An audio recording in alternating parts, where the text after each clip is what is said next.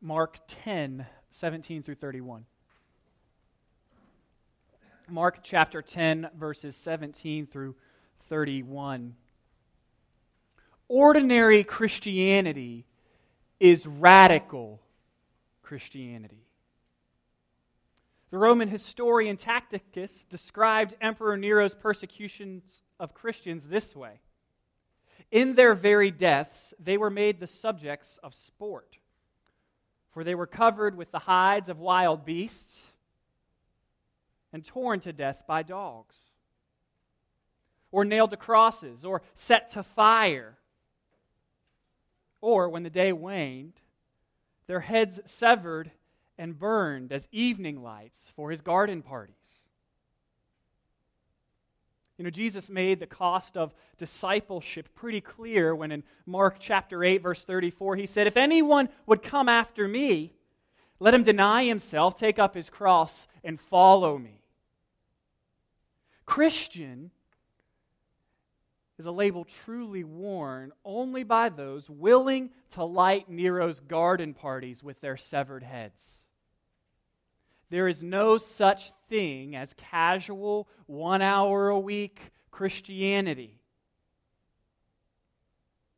Jesus must be everything to you, or he will be nothing for you.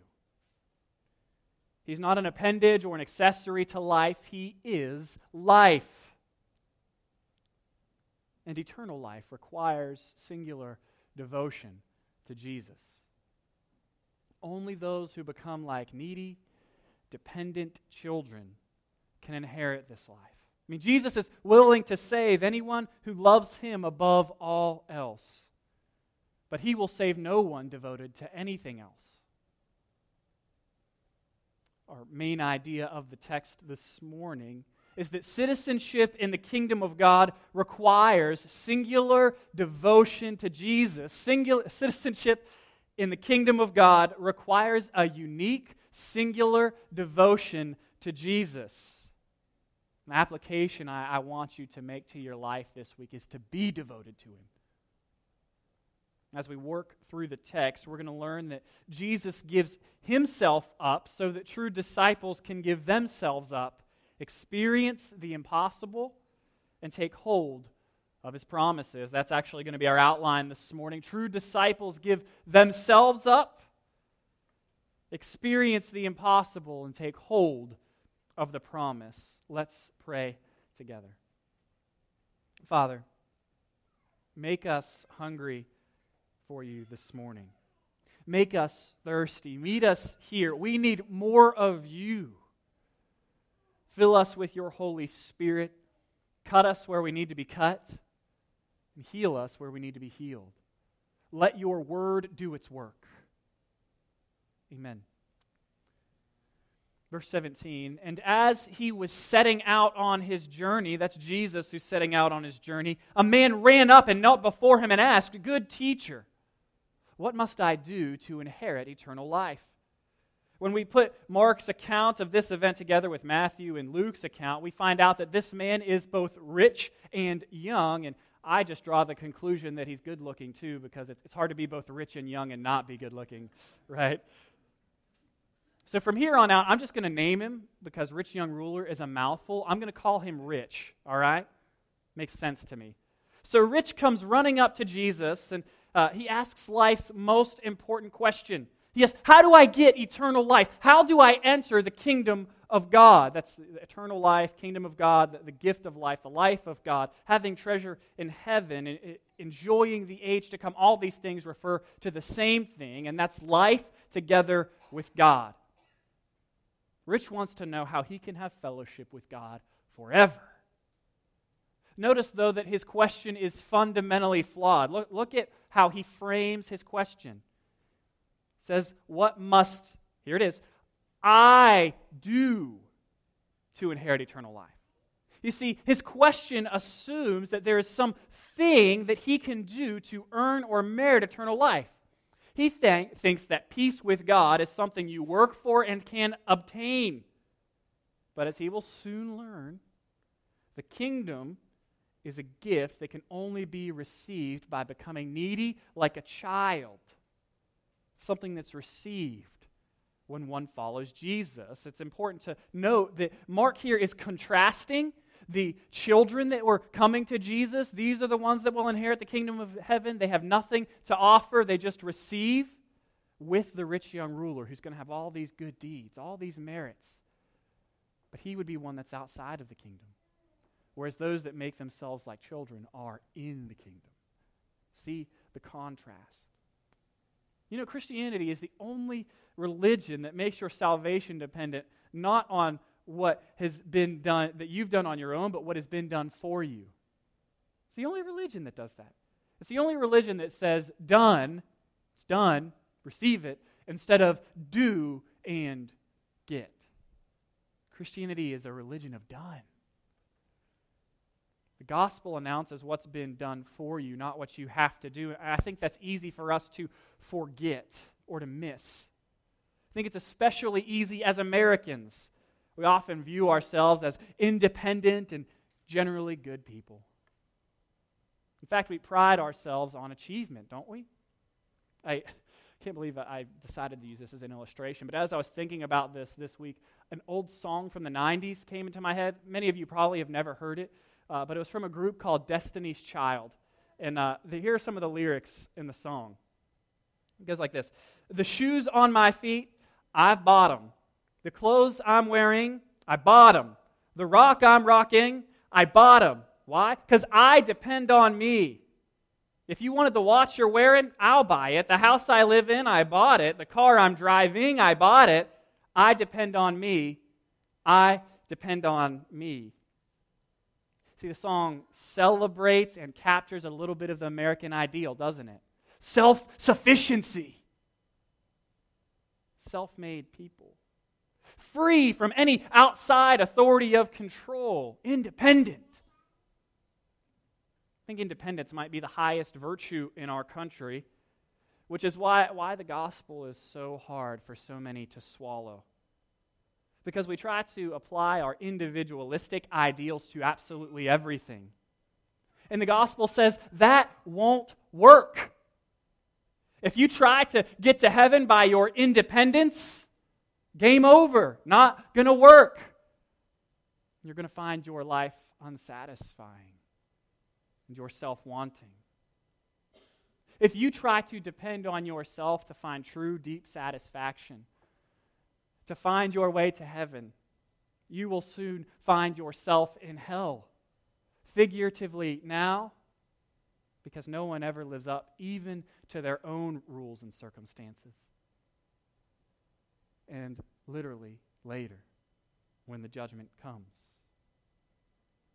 The kingdom is only entered into by those who receive it like children and depend on Jesus' work rather than their own. We do have to give Rich some credit here, though, right? His question, I think, is still a good one, even though he frames it the wrong way. Look at how he asks it, too. Runs up to Jesus, something rich people didn't do because it was considered something that rich people didn't do. I mean, I don't know that they run a whole lot now, but, but rich people didn't run, so this is something that is humbling of himself. And then he goes further and he kneels down before Jesus. And so he's come to the right person, he's come with the right posture and he's asking the right question. I kind of like him. I mean, don't you at first blush? Humble guy. You know, he's come to the right guy. Probably good looking. Seems like an upstanding citizen, ruler of the synagogue. I think I, th- I picture it in contemporary terms a little bit. Uh, like imagine a, a, Christian group is out at a park having a picnic, and likable young rich guy rolls up in his Lamborghini, comes out, comes up to the pastor in the group, and says, "Hey, how can I inherit eternal life? I want to be a part of your church." What, what do you think would happen? Think in our culture we assume that pastor would share the gospel with them really, really quick, baptize him, make sure there was a Jesus fisher on the back of his Lamborghini before he pulled away and that he was tithing before it was all said and done, right?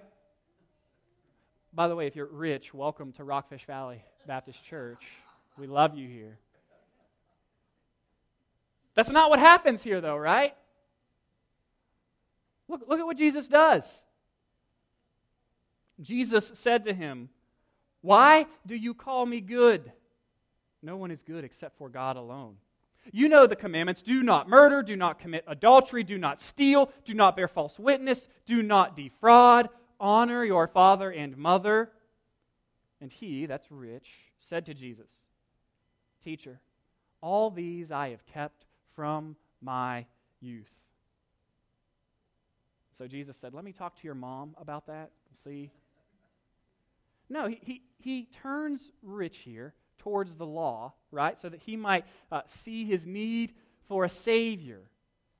But Rich has forgotten to set his DVR to record the Sermon on the Mount, and so he still thinks that the law is pretty easy to keep. If you remember the Sermon on the Mount, what Jesus does there is he's explaining to everybody that the law is actually way, way harder to keep than we ever thought. No one can keep it, in fact. He says, You, you think that you keep the sixth commandment by not killing anybody?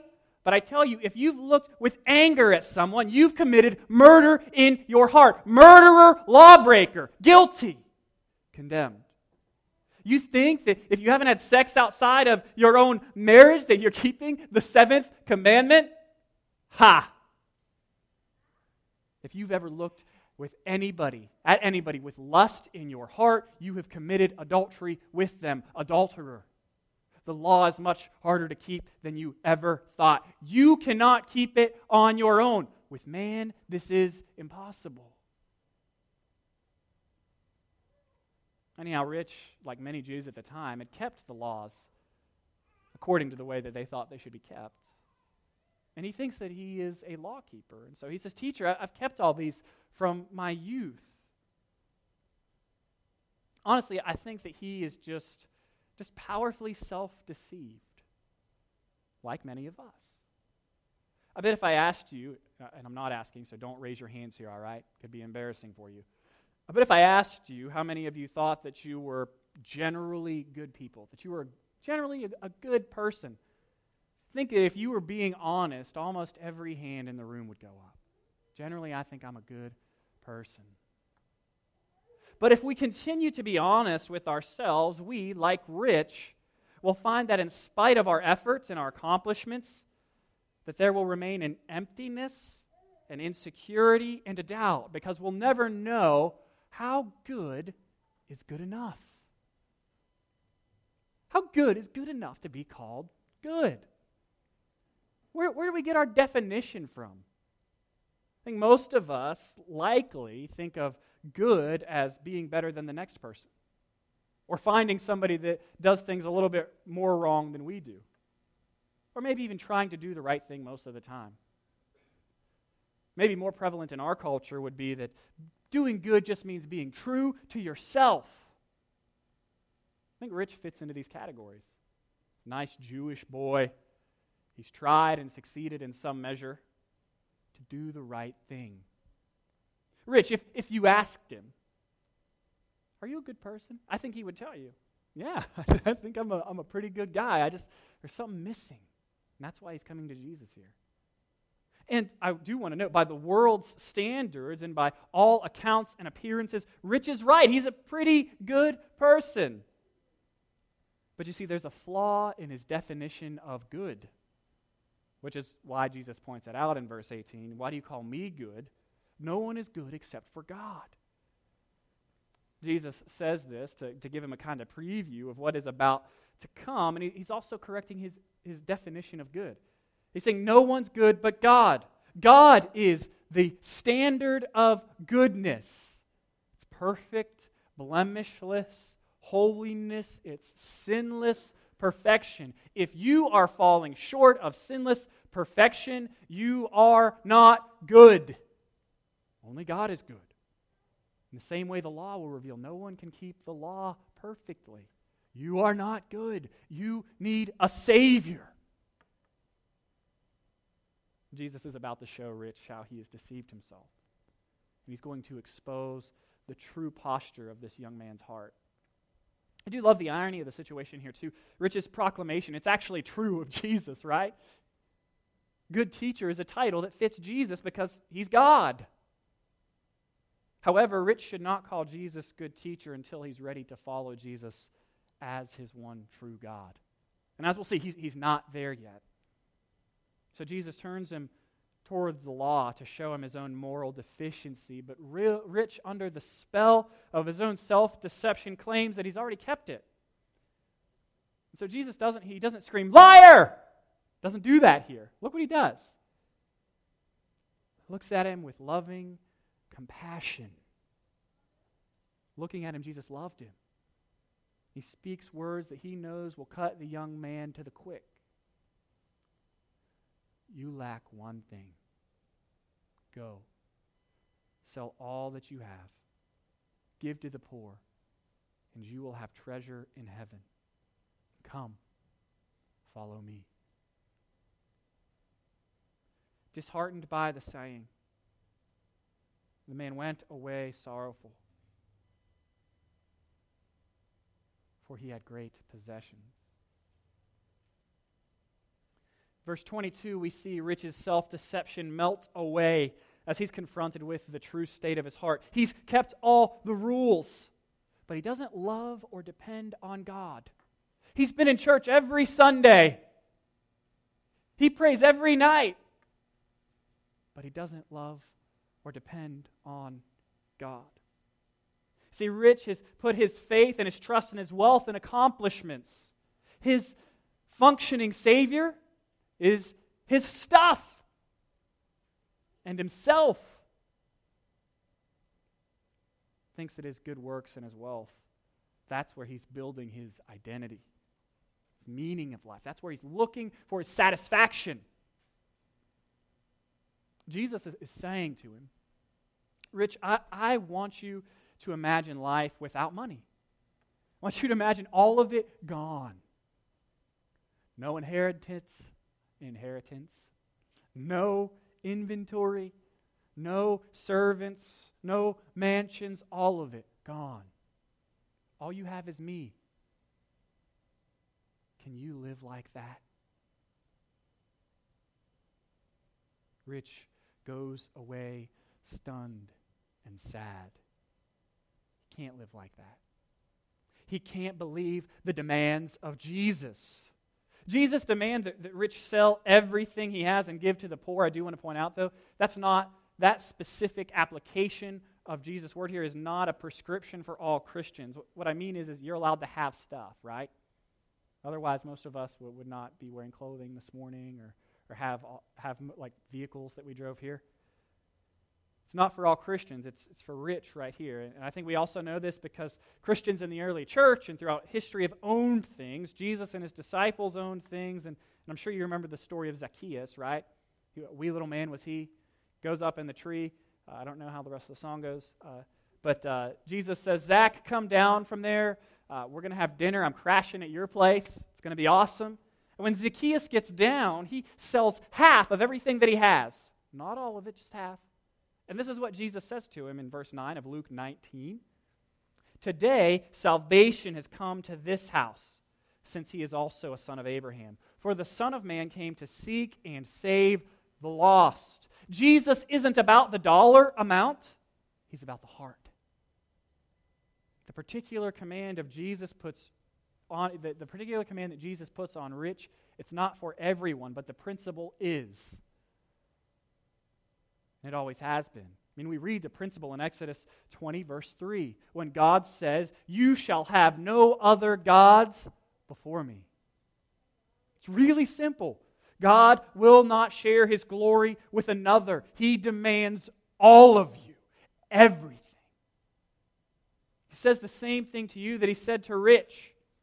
You must repent of your idols and trust in me. Whether you've built your sense of worth your identity on money, image, career, family, social status, intelligence, or being an independent, self made, generally good person. Whatever it is that you have made your source of meaning, you must exchange it so that Jesus is your source of meaning, your source of life, your source of satisfaction. When Jesus called rich to give up his money, he, the ruler started to grieve. Because money for him was what the Father is for Jesus. Money was the center of his identity. To lose his money would have been to lose himself. Jesus demands that those who would follow him give themselves up so that he might make them new. Jesus requires that you give up your independence and your self dependence. He requires that you submit to his lordship and depend on his work. He requires you give up your old self, your old identity, and receive the new identity built on him. In the Harry Potter books, there's a, a mirror that remains hidden deep within the school because of its dangerous power. What's special about this mirror is that it shows you the thing that your heart most desires. And so when, when uh, one of the characters looks into the mirror, he sees himself being celebrated, holding trophies, people around him applauding, ticker tape parade. He has this great social status because of his athletic achievement. And when Harry looks into the mirror, he sees himself with his parents who died when he was very, very young. You see, the mirror is dangerous because all those who gaze into it eventually end up spending all of their time sitting in front of the mirror, watching. It's a little bit like the story in Greek mythology of Narcissus. If you remember Narcissus, uh, he became obsessed with his own reflection when he saw it in some water, and then he sat there and stared at himself until he died. Those that, that look into the mirror tend to become a lot like Narcissus. They sit there and stare. So close your eyes for a minute. Imagine yourself sitting before this, this magic mirror. What do you see when you look into it? Do you see money? Cars? A relationship? Family? Intellectual or athletic achievement? A new job? A house? Whatever it is that you see, it's what Jesus is calling you to stop worshiping. Whatever you desire most, whatever grips your heart, is your God. And Jesus will not share your heart with another. You can open your eyes.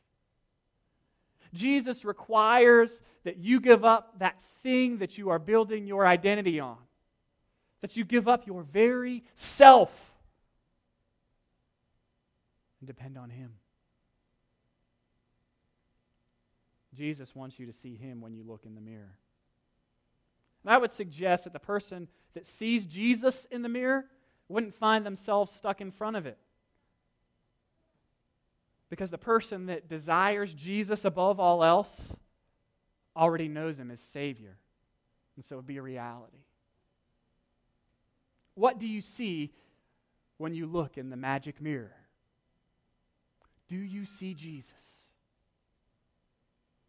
Demands that those who would follow and give themselves up to his grace so that he might make them new. I mean, Rich, he had everything wealth, power, popularity, influence, but he lacked the most important thing. One thing you lack Jesus. So, what must someone do to inherit eternal life? Approach God like a needy child, asking for his grace and forsaking old identities and old idols, dependent on nothing and no one but Jesus. Citizenship in the kingdom of God requires singular devotion to Jesus. Note, too, that according to many approaches to evangelism, Jesus would have been pigeonholed as a poor evangelist, right? He would have failed the test. He basically hindered this guy from coming to faith. I mean, he, the guy's kneeling and asking. Somebody might go, Jesus, why didn't you, you tell him, here, pray the sinner's prayer? Because easy believism is fraudulent, it's bankrupt. Because there's no such thing as casual Christianity. Because Jesus must be everything to you, or he will be nothing for you. Not an appendage or an accessory to life, he is life. the Christian label is truly worn only by those that are willing to light Nero's garden parties with their severed heads. Funny, Jesus tells us don't hinder those that come like children, that come needy, the poor, but hinder those that come and think they already have everything they need. Hinder the self righteous, the self dependent. The tax collector that admits his helpless state, he has the kingdom. The Pharisee who trusts in himself does not. See, the goal of evangelism is not converts, but to share the gospel. Biblical evangelism is stepping out in the power of the Holy Spirit, speaking the truth in love and trusting God for the results. It's the Spirit who gives life to the dead, not us. And we defame Christ and damage his body when we, because of our worldly ideas of success, focus our energies on getting as many as we can to pray a sinner's prayer without having them count the cost. Nominal, casual Christianity is it's just another powerless religion. Jesus does not settle for half-hearted converts, but demands wholehearted disciples that give themselves up to his lordship.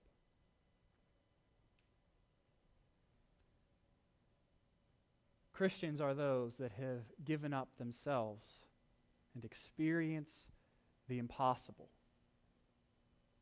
I say experience the impossible because true disciples know that their conversion was a miracle.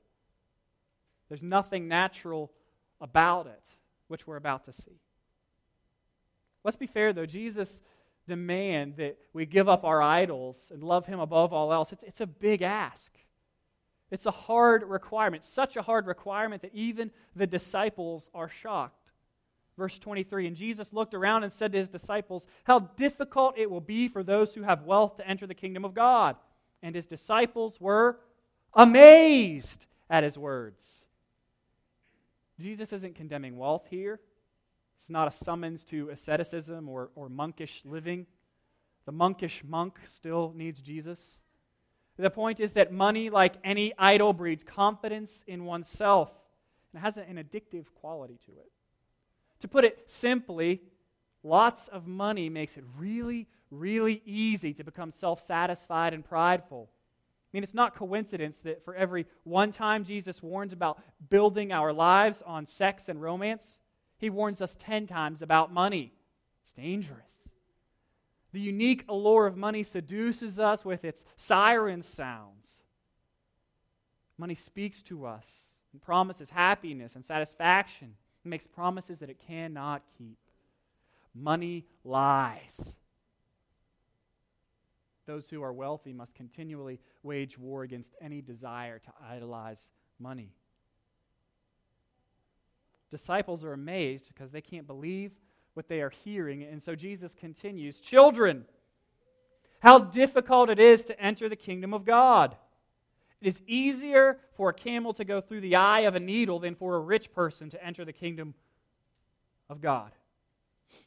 How many of you, I have to ask, how many of you have ever heard the explanation of this text that there's a gate in Jerusalem that's really small, and to get through it, they, uh, you just had to unload your camel, and the camel could kneel down and squeeze on through the gate. He could get through, but it's a really small gate. Have you heard that? Yeah, I've heard it lots of times too. It, it's wrong. It's just completely wrong interpretation. Jesus is making a, a, statement of hyperbole, that, and he's doing it on purpose. He wants to say it's impossible. The, the gate thing actually comes from, uh, it was easy to confuse earlier on because they actually built a gate and called it the eye of the needle, but they called it that after Jesus' story because it was built in the ninth century, right? Hundreds of years after Jesus. So that's, that's not how we should understand this text, that it's just really hard for a rich person to get into heaven. But if they humble themselves, then they can get in. That's not the meaning here. Jesus is saying it's impossible for a rich person to get into heaven. We might want to ask why. And the purpose is, is that because the disciples are really surprised. Because in Jewish thought, wealth and the blessing of God, were, they were, that riches were seen as evidence of God's favor, right? If you had a lot of stuff, that meant you were doing life right. Which is why when Job loses all his friends and all his stuff, they tell him it must be because he sinned and he needs to repent, even though Job was sinless. Jesus is correcting that false theology, saying wealth is not necessarily a sign of God's blessing, but in fact, it could be a great barrier to the one thing necessary to enter the kingdom of heaven helpless, childlike trust in Jesus. So, friends, hear the warning here because it's not just for the rich. Jesus is saying, the best of you, those that you think are the very best, they are not making it into heaven. The, those that you think have the best chance of getting into heaven, they can't squeeze through the, the a camel through the eye of a needle. They can't get in. And the disciples go, if they can't get in, then who? How can we be saved? That's what their response is, actually, right? They say, Who then can be saved if not this guy? And Jesus says, No one. So hear his warning. This warning is for you. As Americans, we are far wealthier than any other people at any other place in any other time in all of history. This is for you. You are the richest people that have ever lived. Beware of the power of money to separate you from God. Do not let your possessions possess you. So we should ask let's take a test. How, how, do you know that money has become more than just money to you? I think two, two things happen. Here are the signs. One, money has become more than just money to you if you cannot give large amounts of it away. When was the last time you gave a large amount of money away? Two, money has become more than just money to you if you get scared if you might have less of it than you are accustomed to having. Are you generous? Do you look to money for your security and safety or to Christ? Beware of the love of money. Wealth and love of money and, and anything else that causes disciples to forget their poverty, their childlikeness before God. It's the camel before the eye of a needle. It will make entering the kingdom of God impossible.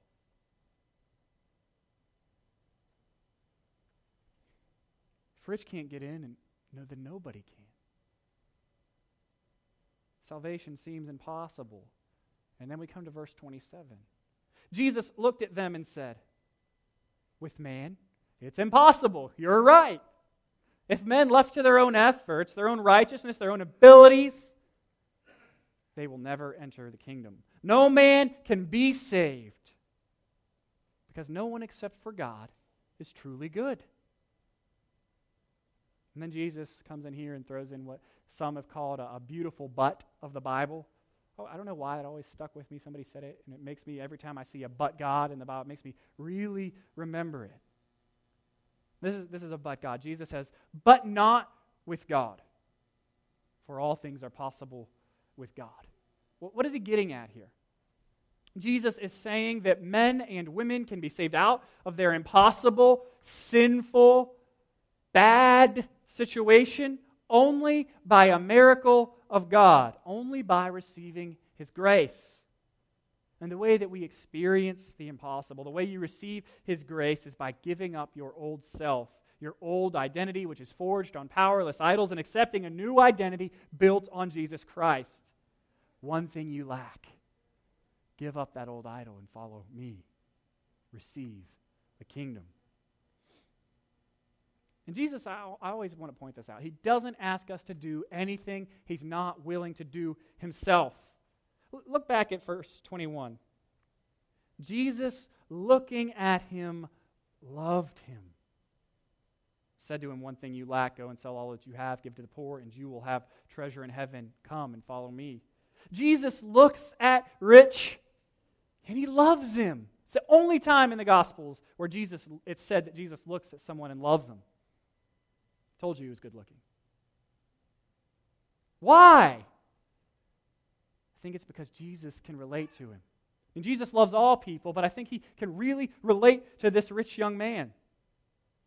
because he knows how hard it is to leave everything. Jesus is at this point in his early 30s. He too is a rich young man, far richer than anyone can ever imagine. He's lived in the incomprehensible glory, wealth, love, and joy in the fellowship of the Trinity from all eternity. He's already left that wealth behind him to come to earth. Still, Jesus will give up more. He's on his way to the cross to plunge himself into a deeper poverty than anyone else has ever or will ever know.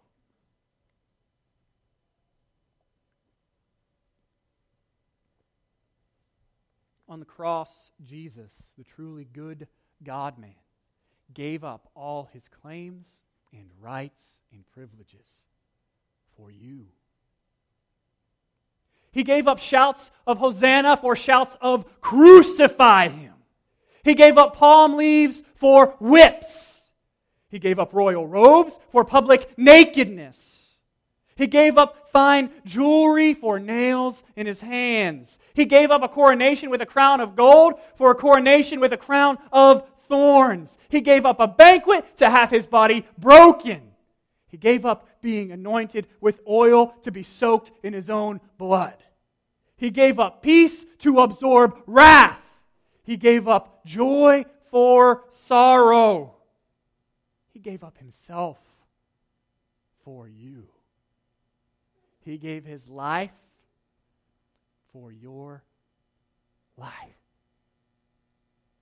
Jesus, the ultimate rich young ruler, has given away the ultimate wealth to get you.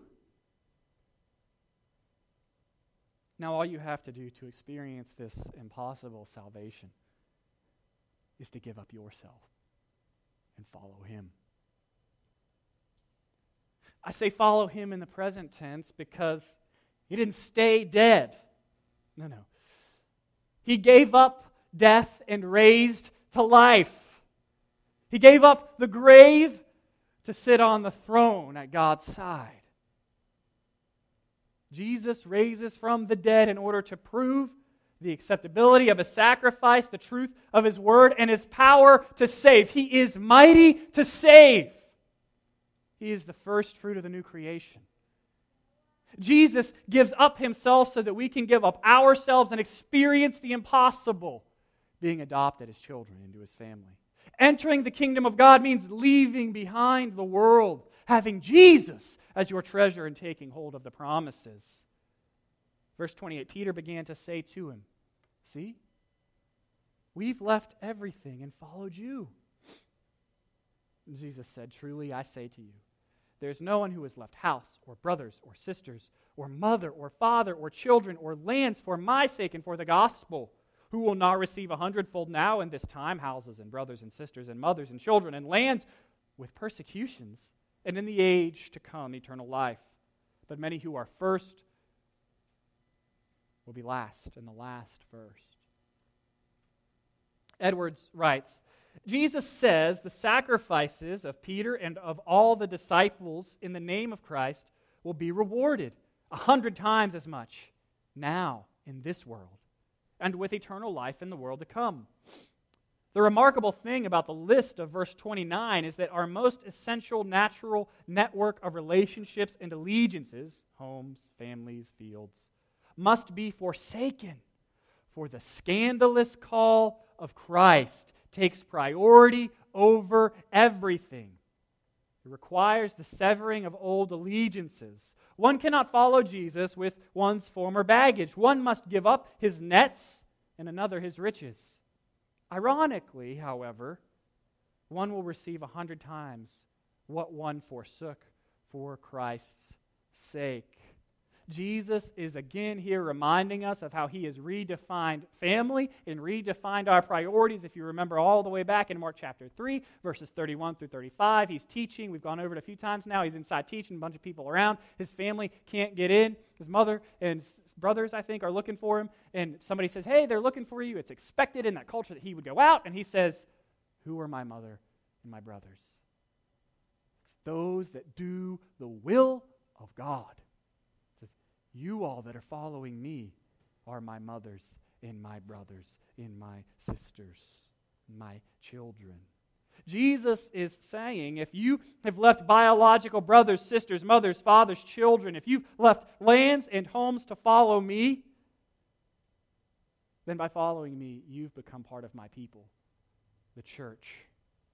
You inherit now the community of saints. Everyone adopted by Christ is your mother or father or sister or brother or child. You will find welcome in the homes and lands of other believers. Friends, the church is a tremendous blessing. Enjoy it. Go to one another's houses. Enjoy one another's children. Or suffer one another's children, right? Jesus says in the, in the King James, suffer the children to come to me. Some of y'all have been suffering my child this morning with his mom out of town. It's a tremendous blessing. Enjoy the community you have here. I think many of us don't feel the glory of this passage because we have not given up much to follow Jesus. And we're not willing to give up enough to taste the sweetness of fellowship with his people. Take hold of the promise. Plug in, belong here, enjoy community. I also think that Jesus means for this text to have a double meaning.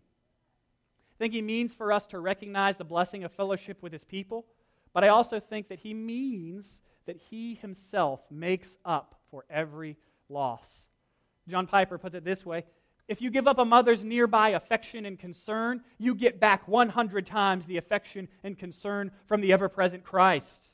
If you give up the warm friendship of a brother, you get back 100 times the warmth and friendship of a brother from Christ. If you give up the sense of at homeness you had in your house, you get back 100 times the comfort and security of knowing that your Lord owns every house and land and stream and tree on earth. Jesus is saying, I promise to work for you and be for you so much that you will not ever be able to speak of having sacrificed anything. That's how the missionary Hudson Taylor understood this, where after 50 years of missionary work in China, he said, I never made a sacrifice. Never made a sacrifice. Notice in verse 30, one of the blessings is with persecutions. It's an odd sort of thing to include in a list of blessings, but I think it strikes a sobering note of realism. To be a member of Jesus' kingdom means to share in all that is His, including suffering on His behalf. I want to bring in a cross reference here. From 2 Corinthians chapter 4 verse 17, it's written this way in the New Living Translation. Our present troubles are small and won't last very long. Yet they produce for us a glory that vastly outweighs them all and will last forever. The ESV is a little bit more poetic. It says it this way For this light momentary affliction is preparing for us an eternal weight of glory beyond all comparison even when we suffer, we're able to say with Hudson Taylor, I never made a sacrifice. Because the joy of knowing Jesus is so great that even suffering becomes a blessing because it makes us more like Him. Suffering that results from faithfulness to the gospel is not a sign of divine abandonment or disfavor, but an inevitable byproduct of faith. To the world who does not know Christ, it may seem as if we are lost and that we are last. We will seem foolish, but God does not evaluate things the same way fallen humanity does. Those who are first in their own eyes will be last in God's eyes. But those who have Christ as first and themselves as last in their own eyes will be rewarded as first. Have you made yourself the last and the least, poor and needy as a child, that you might receive the kingdom of heaven? Is Jesus your deepest and strongest desire? Citizenship in the kingdom of God requires singular devotion to Jesus. What do you need to give up so that you can follow him with your whole heart? Jesus gave up himself so true disciples can give up themselves, experience the impossible, and take hold of the promise. will you give yourself to Jesus? Will you be adopted into his family? Will you receive the kingdom and inherit the promise of eternal life? Will you see Jesus in the mirror? Do you pray with me? Uh, Father God, we thank you so much for your word and the amount of wealth that is available to us in it. Lord, we thank you that your word satisfies us as bread and water and that it gives life. We pray that you would thrill our hearts with your gospel once more this morning and exhort us on. Help us to encourage one another in the faith. Exhort us on to good deeds in life, to becoming in practice what you've declared us to be in truth your children, heirs to the kingdom of heaven. This is true richness.